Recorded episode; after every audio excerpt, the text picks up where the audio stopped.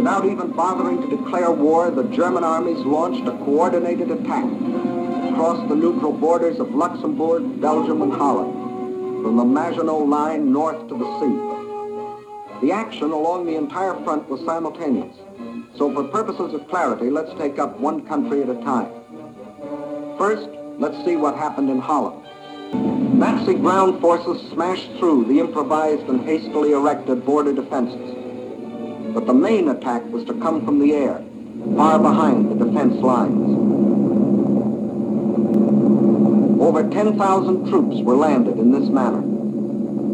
Before the stunned citizens of Rotterdam even knew they were at war, these troops, aided by well-trained fifth columnists, quickly captured the airport and outlying sections of the city.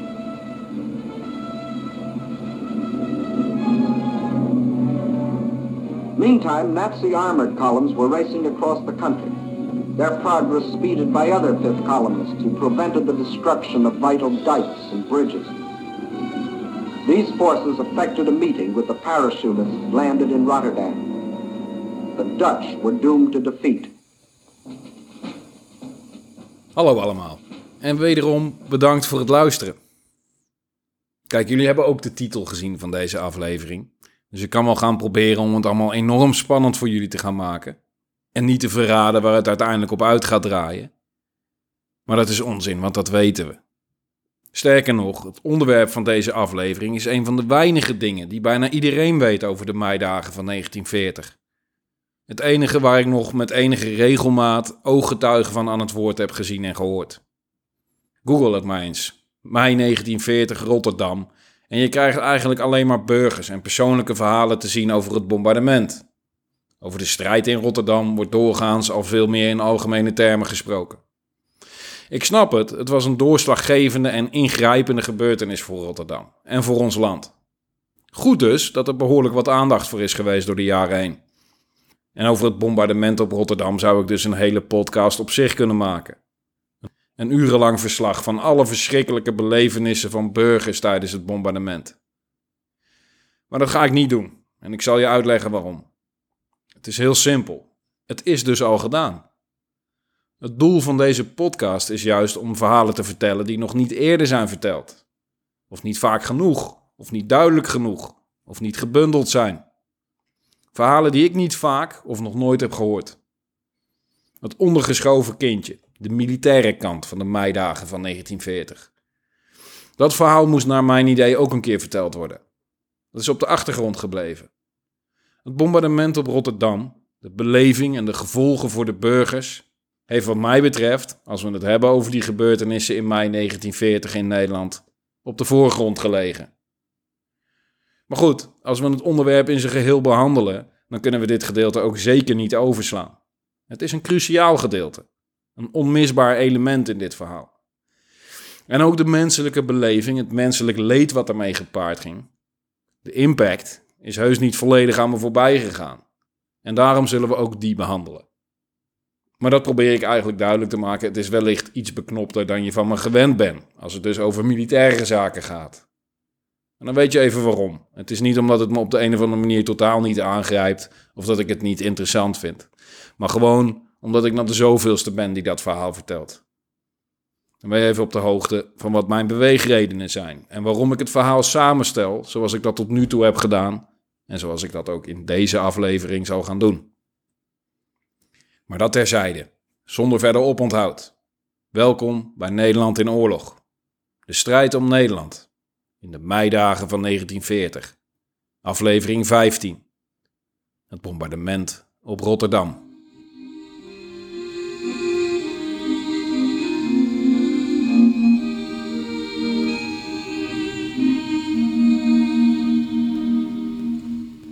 We hadden het de vorige keer onder andere over de grote hoeveelheid water in Nederland en hoe goed het daardoor potentieel te verdedigen is en hoe moeilijk het potentieel in te nemen is. Maar met die potentie werd weinig gedaan. Maar toch, waterwegen zijn moeilijk te veroveren en dat bleek wel, bijvoorbeeld bij de afsluitdijk dus. Maar dat was een uitzondering, die werd goed verdedigd. Maar ook op plekken waar dat niet zo was, was het bij rivieren en water vaak lastig Zet er een paar man met een paar geweren neer en het is al lastig voor de aanvallers.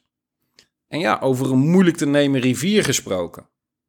Ondertussen werd er in Rotterdam nog steeds gevochten om de bruggen over de Maas.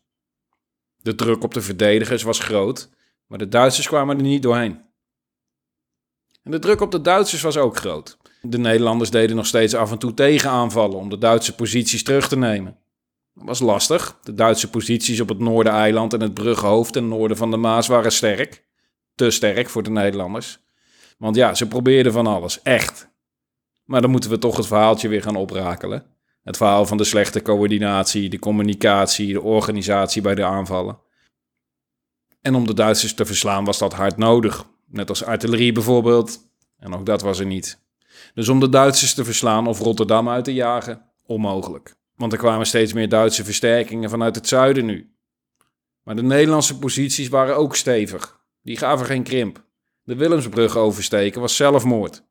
Beide partijen waren eigenlijk in het defensief gedrongen. Er was een soort padstelling ontstaan in Rotterdam. Mariniers en andere eenheden weerden zich dapper. Daar zat nog genoeg vechtlust. De legende wil zelfs dat de mariniers in de nacht naar de overkant zijn gezwommen met het mes tussen de tanden om de moffen de strot door te snijden. Ach, wie weet. Wie zal het zeggen? Klinkt goed in ieder geval. En waarom ook niet? De legendes waren niet van de lucht, zoals we ook hebben besproken in de vorige aflevering en die over Rotterdam. Maar dat krijg je dus, zeker op de plekken waar de Duitsers er niet doorheen kwamen. Dat moet wel bovennatuurlijke heldenmoed zijn geweest. Hoe hou je anders de Duitsers tegen? Begrijpelijk dus, maar zoals altijd geldt als het gaat om de prestaties van de Nederlandse militairen in de meidagen, dat we het zeker niet moeten onderschatten, maar we moeten het ook zeker niet overdrijven. Het mooier maken dan het is, het ophemelen. Maar hoe je het ook went of keert, de Duitsers kregen het voorlopig dus niet voor elkaar in Rotterdam. Dat is geen legende, geen mythe. Ze hadden het wel echt onderschat. Ook dat is geen fabeltje. En dat was een probleem voor ze, want hun ambitieuze plan bleek te ambitieus. Het tijdschema van dat plan was nu ruimschoots verlopen. Er moest iets geforceerd worden, vonden ze. Hoe langer het zou duren, hoe riskanter het was dat de Engelsen zouden aankomen in het westen van Nederland ter ondersteuning. De eerste opzet om de oorlog snel te beslissen met parachutisten in Den Haag was al mislukt. Het innemen van de Grebbeberg was niet binnen 24 uur gelukt. Dat waren drie kostbare dagen geworden. En nu nog dit gedoe in Rotterdam en op de afsluitdijk. Nederland moest op de knieën, zo snel mogelijk. Die beoogde 24 uur was ruim verstreken. En hoe lang zou dit nog gaan duren als ze deze tegenstand ook binnen de vesting Holland zouden krijgen? Weken? Maanden? Dat kon absoluut niet. Daar op de noordflank van Valgelb nog een langslepende strijd voeren was geen onderdeel van het plan. Geen optie voor de Duitsers. Sterker nog, het zou de hele operatie in gevaar kunnen brengen. Als de Nederlandse zeehavens en vliegvelden beschikbaar zouden blijven voor Engelse en Franse troepen, dan zou dat de hele noordflank van operatie Valgelb bedreigen. Verder oponthoud was dus onacceptabel. Wat ze ook niet lekker zat, was dat Von Sponek, Geurings protégé, zich nog ergens in de bossen bij Den Haag ophield. Hij zat daar in een benarde positie en was al een aantal keer ten nauwe nood aan gevangenschap ontkomen. Het verlies van zo'n belangrijk generaal zou een ramp zijn voor de Duitsers. Mede hierdoor hadden ze alles op alles gezet om Dordrecht en Rotterdam in te nemen. Om de parachutisten en met name hun leider te bevrijden uit hun hachelijke positie. De hardnekkige verdediging die er dus in feite overal was gevoerd, had de Duitsers in een lastig pakket gebracht. Voordat ze goed en wel waren aangekomen bij de punten die strategische doorslag moesten geven, waren ze kostbare tijd verloren. En niet alleen tijd. Er werden gevoelige verliezen geleden, meer dan verwacht. Duizenden soldaten waren gedood, een veelvoud daarvan gewond geraakt.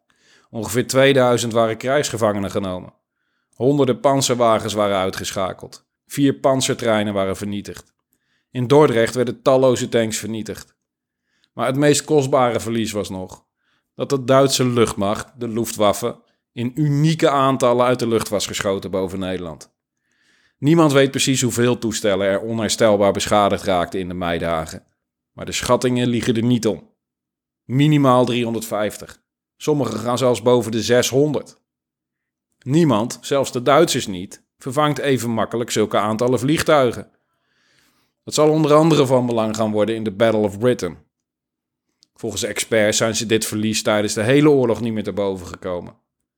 Met de Duitse productiemogelijkheden op dat moment zou het in ieder geval minimaal een jaar gaan duren voordat ze weer terug waren op het niveau van voor de invasie. Vooral al die kapotgeschoten transportvliegtuigen waren een kostbaar verlies. En een groot gemis bij eventuele andere luchtlandingsoperaties. Die in Engeland bijvoorbeeld. Operatie Zeeleeuwen. Als de Engelse gevechtskracht in de lucht en op zee verslagen was, stond dat wel degelijk op het menu. Een grootschalige landoperatie in Groot-Brittannië dus. Met parachutisten en landingen bij de kust. Hoe haalbaar dat uiteindelijk zou zijn geweest, weet ik niet. Maar de plannen lagen er. Maar die waren wel van een aantal essentiële voorwaarden afhankelijk. Onder andere van deze. Ik citeer. Die englische Luftwaffe muss moralisch und tatsächlich so weit niedergekampft sein, dass sie keine nennenswerte Angriffskraft dem deutschen Übergang gegenüber mehr zeigt. Ja, dat was mijn beste Duits. In het Nederlands is dat zoiets als: De Engelse luchtmacht moet moreel en materieel zo sterk gebroken zijn dat hij geen noemenswaardige offensieve kracht tegenover de Duitse overtocht meer toont. Einde citaat. Die plannen konden dus voorlopig de prullenbak in na de strijd op Nederland. Luchtmachtmaarschal Kesselring was er verbolgen over. Die had sowieso zijn twijfel gehad over de inzet van parachutisten vanwege de gevaren die eraan verbonden waren. En de grote risico's die zijn luchtvloot daarbij zou lopen. Die twijfel bleek dus gegrond te zijn. De schade was onacceptabel voor de Luftwaffe. Niet voor niets dat de Duitsers verder tijdens de oorlog zouden afzien van grootschalige inzet van parachutisten en luchtlandingstroepen. Alleen nog in Kreta, toen er geen andere optie was. Daar moesten ze wel, omdat de Duitse amfibische mogelijkheden notoir beperkt waren. Sterker nog, aan het begin van de oorlog was hun amfibische capaciteit nauwelijks bestaand. Dat zagen we ook bij de slag om de afsluitdijk. Daar hadden ze alle boten in de wijde omgeving moeten innemen om het IJsselmeer over te komen. Dat kostte ze veel tijd en moeite en expertise. Ze hadden er ook weinig ervaring mee. En hier aan het begin in Nederland was er dus ook een behoorlijke hap uit een luchtvloot genomen. Oké, terug naar de situatie in Nederland op 14 mei 1940. Er was dus noemenswaardige schade aan het Duitse oorlogsapparaat aangericht. Maar ondanks die positieve bijkomstigheid was de situatie voor Nederland niet rooskleurig. De situatie was zelfs vrij uitzichtloos aan het worden. Het veldleger was er nog, teruggedrongen achter de vesting Holland. In totaal 120.000 man ongeveer. Gedeeltelijk nog verse troepen, maar ook grote hoeveelheden gedemoraliseerde soldaten die elders al verslagen waren en zich terug hadden moeten trekken.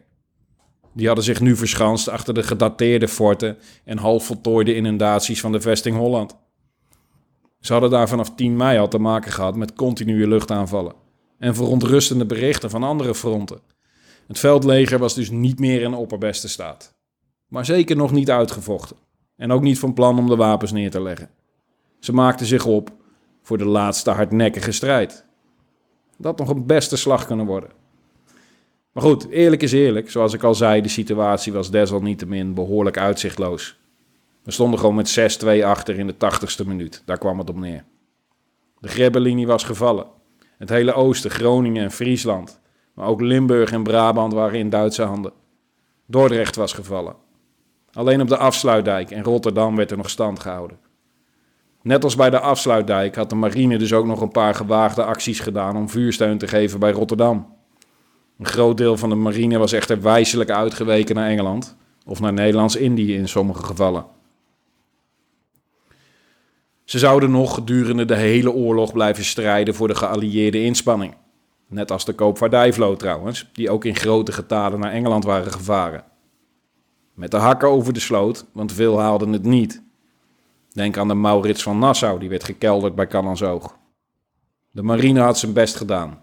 Meer kan je niet doen. De Duitse luchtmacht domineerde. En die van ons dan, hoe ging het daarmee? Waar waren die in dit verhaal? Het wapen der Nederlandse luchtvaart had gestopt te bestaan. Enkele restanten hadden evengoed ook Engeland weten te bereiken. De rest was uit de lucht geschoten, op de grond vernietigd op de gebombardeerde vliegvelden of ingenomen door de Duitsers. Het luchtruim was nu volledig in Duitse handen. De geringe hoeveelheid luchtdoelkanonnen die binnen de vesting Holland stonden, konden nauwelijks nog iets gaan betekenen. Alles eromheen was ingenomen of vernietigd. Er was dus in feite niets meer wat de Luftwaffe een strobreed in de weg kon leggen. Luitenant-kolonel von Koltitz, parachutistenleider in Rotterdam. Ja, ik zeg het nu goed hopelijk. Ik heb hem de vorige keren steeds von Scholtitz genoemd. Maar ik kwam erachter dat die Duitsers die CH meer als een soort K uitspreken. Van Koltitz dus. De man die de aanval op de Maasbrugge in Rotterdam leidde. Hij wilde een bombardement op de Nederlandse posities rond de Maas. Een tactisch bombardement. Zo konden ze een doorslaggevende slag toebrengen aan de verdedigers en ze uiteindelijk overlopen. Dan kon de tanksterbrug over en lag de doorgang tot de vesting Holland definitief open. De hogere legerleiding in Duitsland had echter andere plannen. Zij pleiten voor een bombardement op het centrum, op de burgerbevolking. Een terreurbombardement. Dat zou het moreel definitief moeten breken. Bij het volk en de krijgsmacht. Generaal Schmid kwam met een ultimatum voor de Nederlandse overgave. Hij stuurde een aantal soldaten met een witte vlag naar kolonel Scharro om hem het telegram te overhandigen. Een vodje. In het Nederlands, dat wel, maar vol met spelfouten en grammaticale fouten. Ik citeer. Aan de commandant van Rotterdam. Aan de burgemeester en wethouders en autoriteiten van den staat in Rotterdam. De weerstand die in de open stad Rotterdam, die tegen de offensieven der Duitse troepen getoond wordt, noodzaakt mij, indien uw weerstand niet onmiddellijk gestaakt wordt, die doelmatige maatregelen te nemen. Dit kan de volledige vernietiging van het stad ten gevolge hebben. Ik verzoek u als een man die verantwoordingsgevoel bezig hierop aan te dringen. Dat het stad niet dit zware verlies lijden moet. Als teken van overeenstemming verzoek ik u dadelijk een parlementaire te sturen, welke die nodige volmacht bezet, bezit. En indien ik binnen twee uren na de overhandiging van deze mededeling geen antwoord ontvang, ben ik genoodzaak die scherpste maatregelen van vernietiging te nemen. De commandant van de Duitse troepen. Einde citaat. Wat hij bedoelt eigenlijk, leg per direct de wapens neer of gooi de hele boel plat. Binnen twee uur moest men reageren om het bombardement te voorkomen. Scharro vond het te weinig om de stad voorop te geven. Alleen een dreigement op een fortje, niet ondertekend. Zelfs geen naam van een Duitse commandant. Hij besloot eerst uiteraard generaal Winkelman en de Rotterdamse burgemeester in te lichten. Winkelman dacht er hetzelfde over. Eerst maar eens een officieel ondertekend document laten komen, liefst persoonlijk overhandigd. Kolonel Scharro liet een ordonnans terugsturen met die boodschap. Een kwartier binnen het verstrijken van het ultimatum trouwens. Er werd om uitstel gevraagd, omdat hij niet de autoriteit had om de hele krijgsmacht de wapens te laten neerleggen. Die bevoegdheid had alleen generaal Winkelman, in samenwerking met de burgemeester van Rotterdam. Die moesten de beslissing nemen. Burgemeester Oud zei dat het landsbelang voor het Rotterdams belang ging, maar dat als de situatie in Nederland toch hopeloos was, dat Rotterdam gespaard moest worden. De burgemeester had de stad niet laten evacueren. Dat was te kort dag. De paniek in de straten zou dan extra gevaren opleveren, dacht hij. Daarbij zou er eerst nog onderhandeld worden, voordat zijn stad zou worden gebombardeerd. De Duitse generaal Schmid liet op het ontvangen bericht het bombardement uitstellen, wegens overgaveonderhandelingen. Maar dat bericht kwam te laat. De vliegtuigen waren net op dat moment opgestegen. Schmid wist dit niet. Hij liet een nieuw ultimatum opstellen. Ditmaal netjes ondertekend en officieel. Rotterdam kreeg drie uur de tijd om de wapens neer te leggen. En daarmee ook Nederland. Maar toen, enkele minuten later, onverwacht, als donderslag bij heldere hemel, verschenen er Duitse bommenwerpers. Het eskadervliegtuigen had geen enkele tegenstand ondervonden op hun weg ernaartoe. En in Rotterdam zelf was er geen enkele luchtverdediging meer. Smit en von Koltitz probeerden nog om de toestellen te waarschuwen, maar dat bleek te vergeefs. Het probleem lag bij de procedures die er voor dit soort bombardementen zijn. Er was radiostilte bijvoorbeeld. De bommenwerpers konden vanaf het moment dat ze het Nederlandse luchtruim betraden niet meer zenden en ontvangen, om verwarring, twijfel en spionage te voorkomen. Hierdoor was het terugroepen van de vliegtuigen afhankelijk van een visuele waarschuwing met rode lichtkogels. Maar boven een stad die al half in de fik staat, zijn die door de rook lastig waar te nemen. In paniek lieten de Duitse commandanten, ook bang dat hun eigen troepen werden geraakt, rode lichtkogels afschieten. Het teken om het bombardement af te blazen dus. Enkele vliegtuigen zagen het op tijd en keerden om. De rest vloog door om een dodelijke lading boven de stad af te werpen. Het luchtalarm ging af.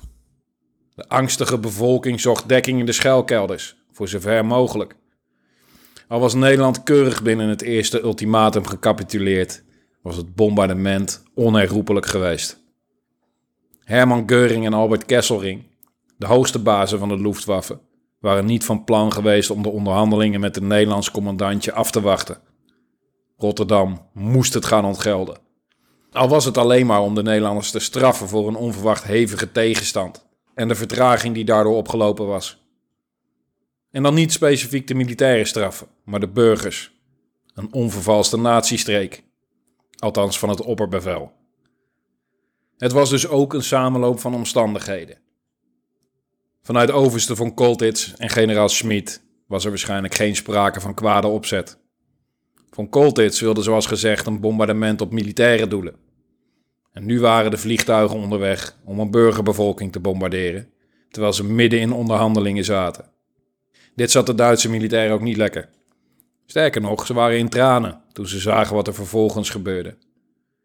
54 Heinkel-bommenwerpers wierpen in een kwartiertijd bijna 100.000 kilo bommen op de historische binnenstad van Rotterdam. De stad was even veranderd in een hel. Een ooggetuige.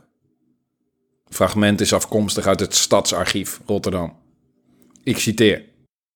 Jopie van As is een zevenjarige scholiere die met haar ouders en broertje in de Warmoezenierstraat woont, tegenover het Alkemadeplein. De school is volgestouwd met munitie en Nederlandse soldaten. We hoorden in de verte gebrom en daar verschenen, heel laag, vliegtuigen met rare kruisen, herinnert Jopie van As zich. Met moeder ging ik meteen naar Opoe, een verdieping onder ons. Daaronder woonden weer andere mensen.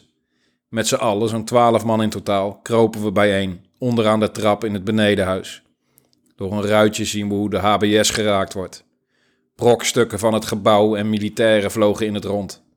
Ik pakte moeders kleren en klemde me vast. Honden blaften, mensen gilden, overal om me heen. En toch paniek had ik niet. Het was een gevoel te zijn overgeleverd. Een van de bommen komt op het plein terecht. De luchtdruk blaast de pui en de voordeur eruit. Over de deur holden we naar buiten. Ik aan Opoes hand.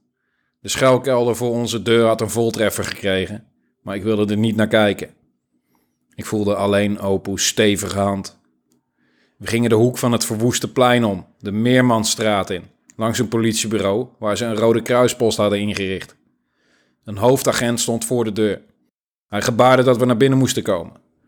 Toen ik mijn broertje zag, begreep ik pas waarom. Een glasscherf stond in zijn hoofd. Het bloed kroop door zijn wit-blonde haar langs zijn smoeltje. In het politiebureau keek Jopie met grote ogen om zich heen. Bij een potkachel in een hoek zat een man. Nou ja, een mummie. Breed verband was om zijn hoofd gewonden. Ik lette alleen op het bakje dat hij met een hand onder zijn kin hield en hoorde hem zacht kermen. Oh, was ik maar dood, was ik maar dood. Een grote man die dood wilde. Dat begreep ik niet. EHBO'ers helpen waar ze kunnen. Het gebouw schudt als een schip in de storm. En in de muren komen scheuren. Opel werd onrustig. Ze jammerde. Ik sterf liever in de open lucht dan hier op dit politiebureau. Toen mochten ze van de hoofdagent gaan. We liepen naar buiten en sliert mensen achter ons aan.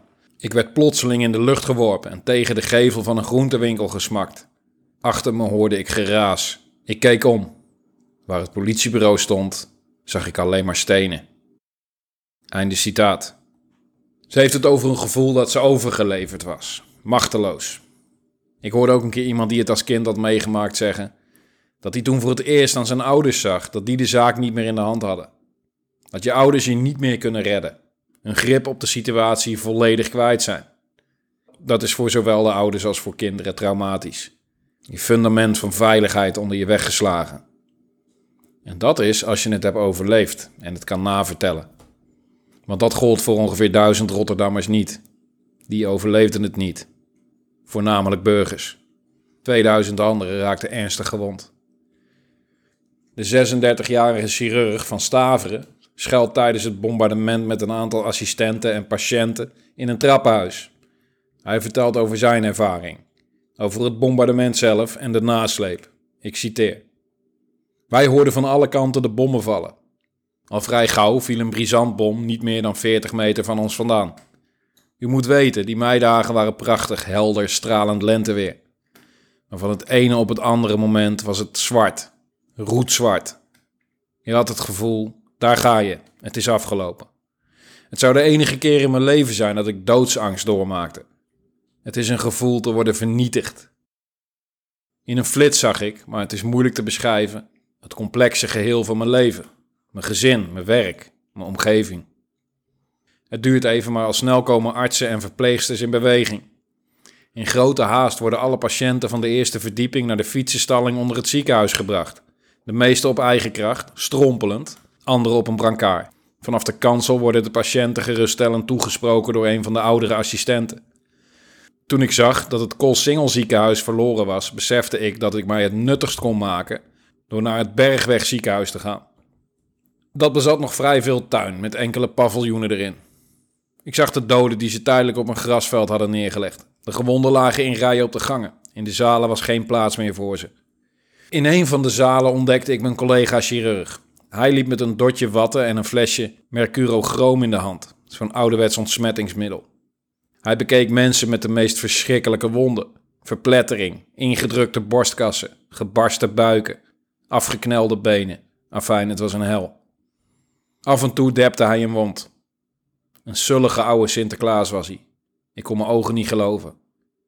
Van Staveren neemt de leiding over. Zijn collega vindt het beter om naar huis te gaan. Een hoofdzuster wees me de weg door de gangen, want ik kende Heg nog steg. Oké, die ken ik niet. Ik liep met een opschrijfboekje in de hand en de zuster met veiligheidsspelden. Ik onderzocht, schreef en spelde een briefje op de patiënten. Buikletsel, urgent. Thoraxletsel, urgent. Gebroken been, minder urgent. En zo bekeek ik 150, misschien wel 200 patiënten. In de tussentijd liet ik een tweede operatiekamer inrichten. We begonnen om drie uur s middags en sjouwden de hele nacht door. Af en toe een kopje koffie en een kommetje soep gebruikend om op de been te blijven. Alleen aan het einde van de nacht lagen we een half uurtje lang uit, uitgeteld op een ziekenzaaltje. Daarna gingen we er meteen weer tegenaan, 48 uur achter elkaar. En de dagen daarna hield dat niet op natuurlijk. We hebben nog heel veel kunnen doen, maar er waren ook zoveel mensen aan wie niets meer te helpen viel. En de bitterste ervaring voor een arts is dat je moet zeggen: deze is niet meer reparabel. Einde citaat. De historische binnenstad werd volledig vernietigd en tienduizenden mensen raakten dakloos. 25.000 huizen werden vernietigd. Door de bommen zelf, maar vooral door de hevige branden die het had veroorzaakt. Het tweede ultimatum kwam nu pas aan bij kolonel Scharro. Een ordonnans had zich door de Vlammenzee naar zijn hoofdkwartier gewaagd. In overleg met burgemeester Oud werd besloten de strijd in Rotterdam op te geven. Scharro meldde zich met een witte vlag bij de Duitse linies. Trouwens, dat moment staat op beeld. Je ziet kolonel Scharro met een witte vlag lopen en achter en naast hem een paar mariniers. Dit waren die mariniers die zich in de pijler van die brug hadden verstopt. Die hadden daar twee dagen gezeten. Ze hadden opgemerkt dat het schieten was gestopt even daarvoor en hadden een kans gewaagd toen ze kolonel Scharro zagen lopen met die witte vlag. Een leuk feitje, denk ik. Wat minder leuk was, was de capitulatie zelf en vooral de aanleiding daarvoor. Want generaal Kesselring liet nu niets meer aan het toeval over. Hij wilde nog een bombardement op Rotterdam. Tenzij hij de garantie kreeg dat de stad geheel in Duitse handen was en dat er geen enkel verzet meer geboden werd. En als Nederland niet direct de wapens zou neerleggen, zouden er meer van dit soort bombardementen volgen. Op 15 mei eerst Utrecht, daarna Amsterdam, dan Den Haag en dan nog meer grote bevolkingscentra. Dit vooruitzicht gaf de doorslag. Het was het mes op de keel, de strop om de nek. Tijdens die onderhandelingen in Rotterdam was ook generaal Student aanwezig.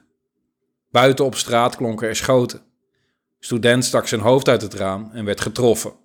Door een Nederlandse corporaal, een sluipschutter. Althans, dat is lange tijd beweerd. Uiteindelijk kreeg Student een balk op zijn kop en raakte daarbij zwaar gewond. Een Nederlandse arts heeft zijn leven gered. Woedend begonnen de Duitsers Nederlandse burgers te verzamelen voor een massa-executie. Maar dit werd door luitenant-kolonel von Koltitz voorkomen. Zoals ik bij de aflevering over Rotterdam al aangaf, von Koltitz komt op mij over als een fatsoenlijk man. Getuigen ook deze actie. Daarover in de volgende aflevering meer. Want deze hele escapade vond plaats midden in de capitulatieonderhandelingen natuurlijk. Dat is nu de hoofdzaak. Winkelman legde zich erbij neer, met pijn in het hart en vol wrok over het bombardement op Rotterdam en de verdere terreurdreiging. Maar ze besloten het zware besluit te nemen. Het kon niet anders meer. Waar vechten we straks nog voor als al onze grote steden in de as liggen?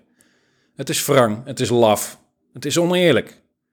Maar hoe dan ook, het is onherroepelijk. De koek is op.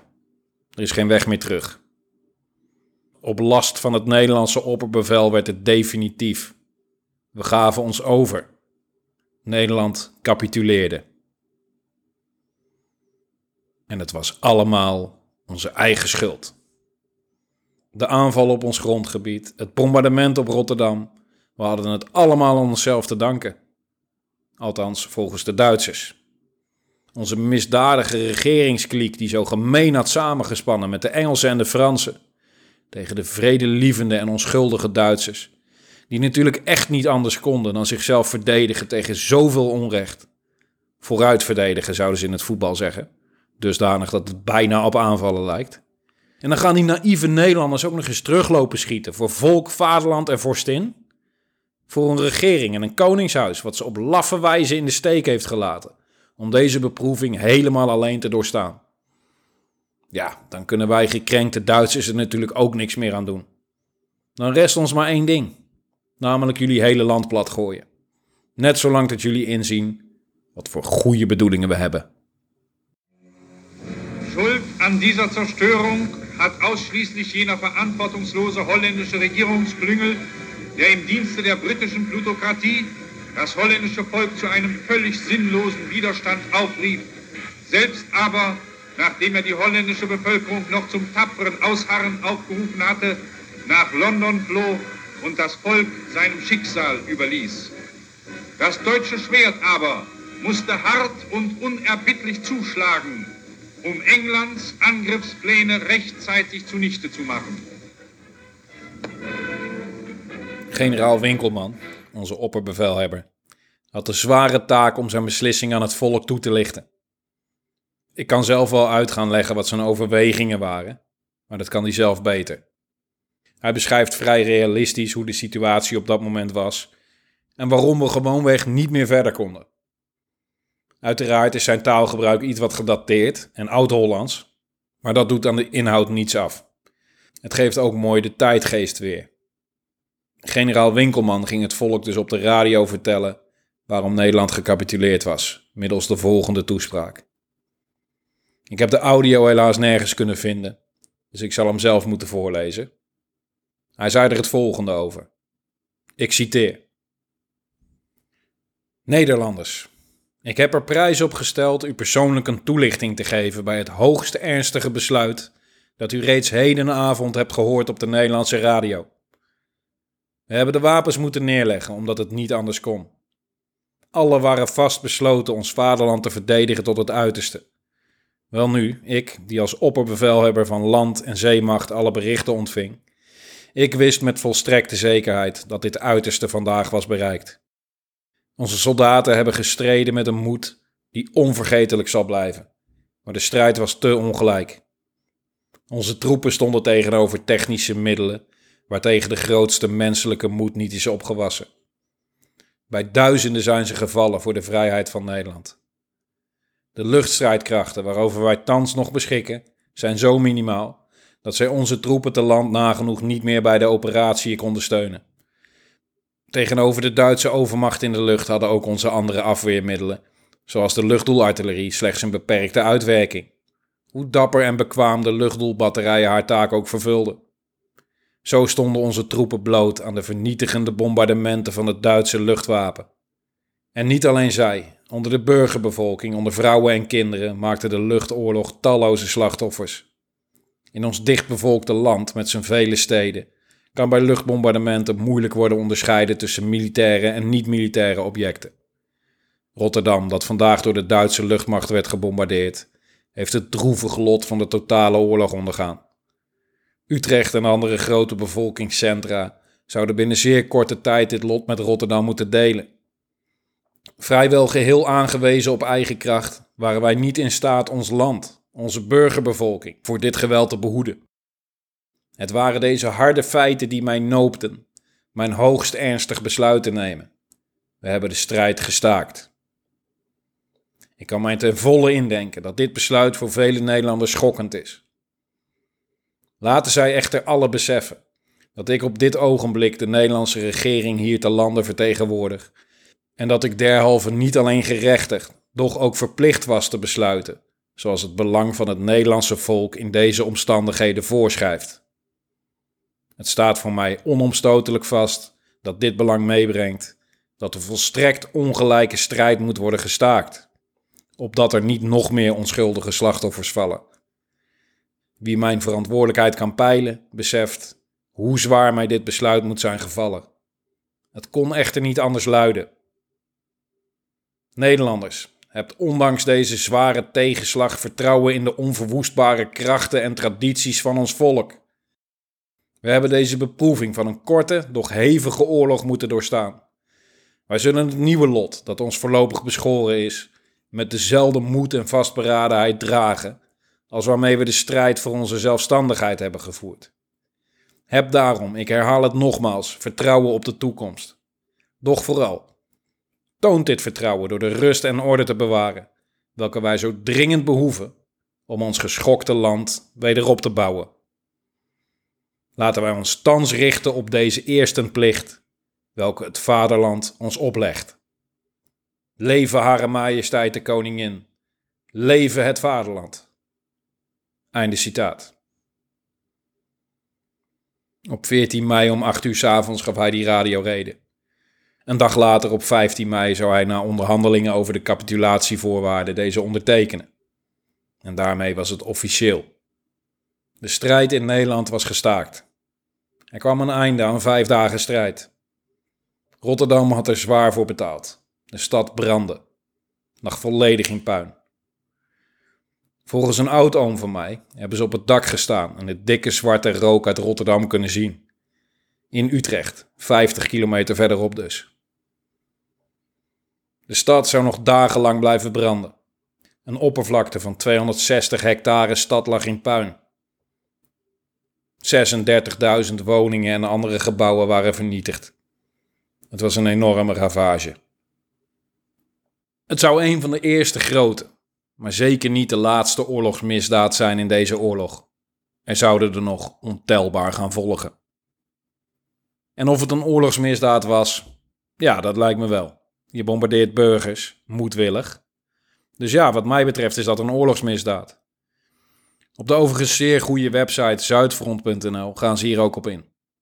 Daar staat uitvoerig beschreven of dit bombardement nou wel of geen terreurbombardement was. En of je het dus wel officieel als oorlogsmisdaad mag betitelen. En er staat nog veel meer diepgravend onderzoek en interessante details trouwens. Zoals dat het aantal bommen dat op Rotterdam werd gegooid ongeveer 13.000 was.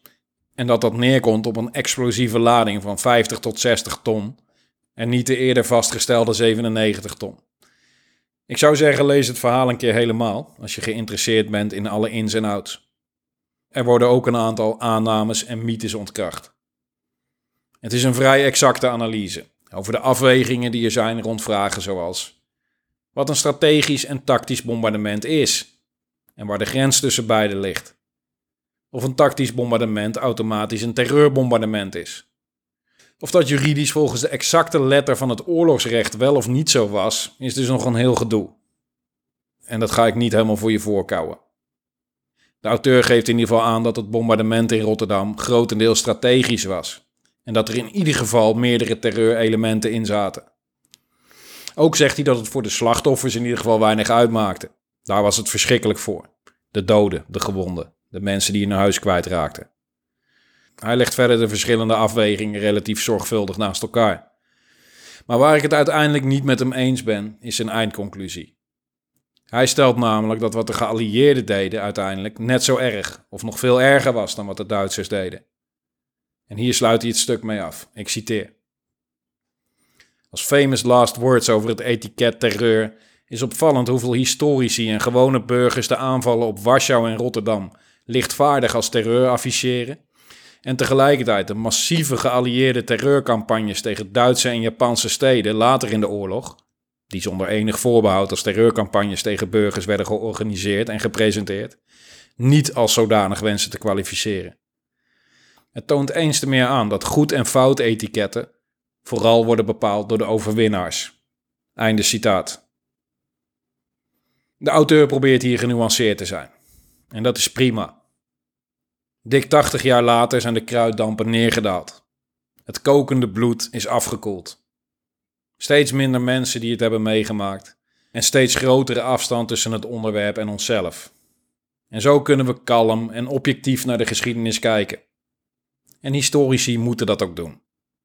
En daarom wil ik zijn tekst inhoudelijk niet betwisten. Maar ook in nuance kan je doorslaan wat mij betreft. Hij noemt het emotioneel en gekleurd wat veel historici en burgers hebben gedaan. Door het bombardement op Rotterdam klakkeloos als terreurbombardement, als oorlogsmisdaad te bestempelen. Maar kan je ze dat verwijten dan? De exacte juridische kant van dit verhaal is niet de enige kant die eraan zit, toch? Een stad plat bombarderen die jij hebt aangevallen, in een land wat jij bent binnengevallen, zonder oorlogsverklaring. Het feit dat jij als Duitser deze agressie toont en dat jij dat op deze niets ontziende wijze uitvoert. Ja, dat gaan mensen logischerwijs niet alleen op keurige zakelijke wijze analyseren. Of op eieren lopen, of ze wel de exacte juridische onderbouwing geven. Maar daar gaan ze logischerwijs ook wat van vinden. Want dat doen mensen namelijk. Die voelen en vinden dingen. Logisch dus en terecht. Het resultaat was terreur en moord. Dan noemen we het terreur en moord. Dat de geallieerden dit in de loop van de oorlog even tien keer zo hard terugdeden, is waar. Maar daarvoor noemt hij het argument: ja, maar zij zijn begonnen. Geen argument. Maar het is wat mij betreft het enige en beste argument. Zij zijn begonnen.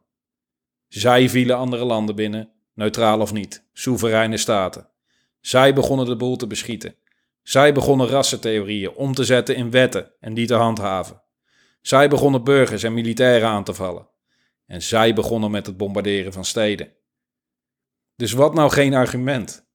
Wat nou meten met twee maten? Natuurlijk worden de acties van de agressor gemeten met de maten die er voor de agressor gelden. Als je wordt overvallen en je raakt in gevecht met een crimineel, zeggen we dan ook dat de crimineel hetzelfde recht heeft als jij om geweld te gebruiken? En dat jouw acties als reactie op dit geweld langs dezelfde meetlat moeten worden gelegd? Of gaan we er dan wel degelijk vanuit dat ten eerste die crimineel zijn misdaad niet had mogen plegen? En ten tweede dat hij bij het toepassen van geweld op zijn minst een tegenreactie mag verwachten.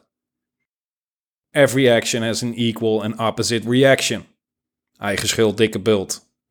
You play in dirt, you get dirty. Wie zaait zal oogsten. Oog om oog, tand om tand. En in dit geval gaat het best op. Wie wind zaait, zal storm oogsten. Het maakt wat mij betreft wel degelijk uit dat de wraakzucht en rancune naar en de gruwelijke bombardementen aan het eind van de oorlog op Duitsland en Japan een reactie waren op. En dat niet, zoals vanuit Duitse kant, de wraakzucht en rancune er gewoon meteen al waren en schijnbaar uit de lucht kwamen vallen. Zij besloten de wereld aan te vallen en de wereld betaalde terug, met gelijke munt. Niet voor de lol, niet omdat ze het graag wilden, maar omdat iemand anders ze had meegetrokken in een krankzinnige spiraal van geweld. Die niet anders dan niets ontziend en met wortel en tak moest worden uitgeroeid. Hetgene hun intentie van het begin af aan was geweest tegen anderen. Wat mij betreft niet zo'n hele moeilijke rekensom. Maar oké, ik heb mijn gekleurde punt gemaakt.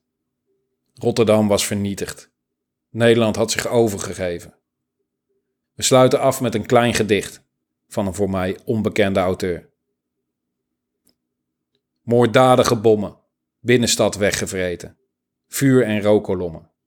14 mei 1940, nooit vergeten. On the fourth day of the invasion, the Nazis gave the Dutch general an ultimatum. All Dutch resistance must cease, or Rotterdam will be bombed flat. The Dutch general had little choice. To save the lives of innocent civilians, he accepted the German terms. But after the unconditional surrender, the Nazis bombed the city anyway.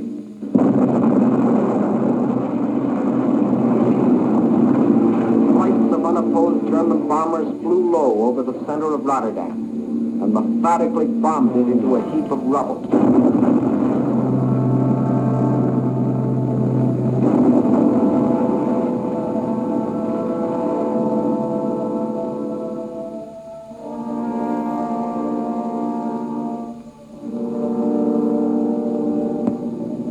One of the most ruthless exhibitions of savagery the world has ever seen.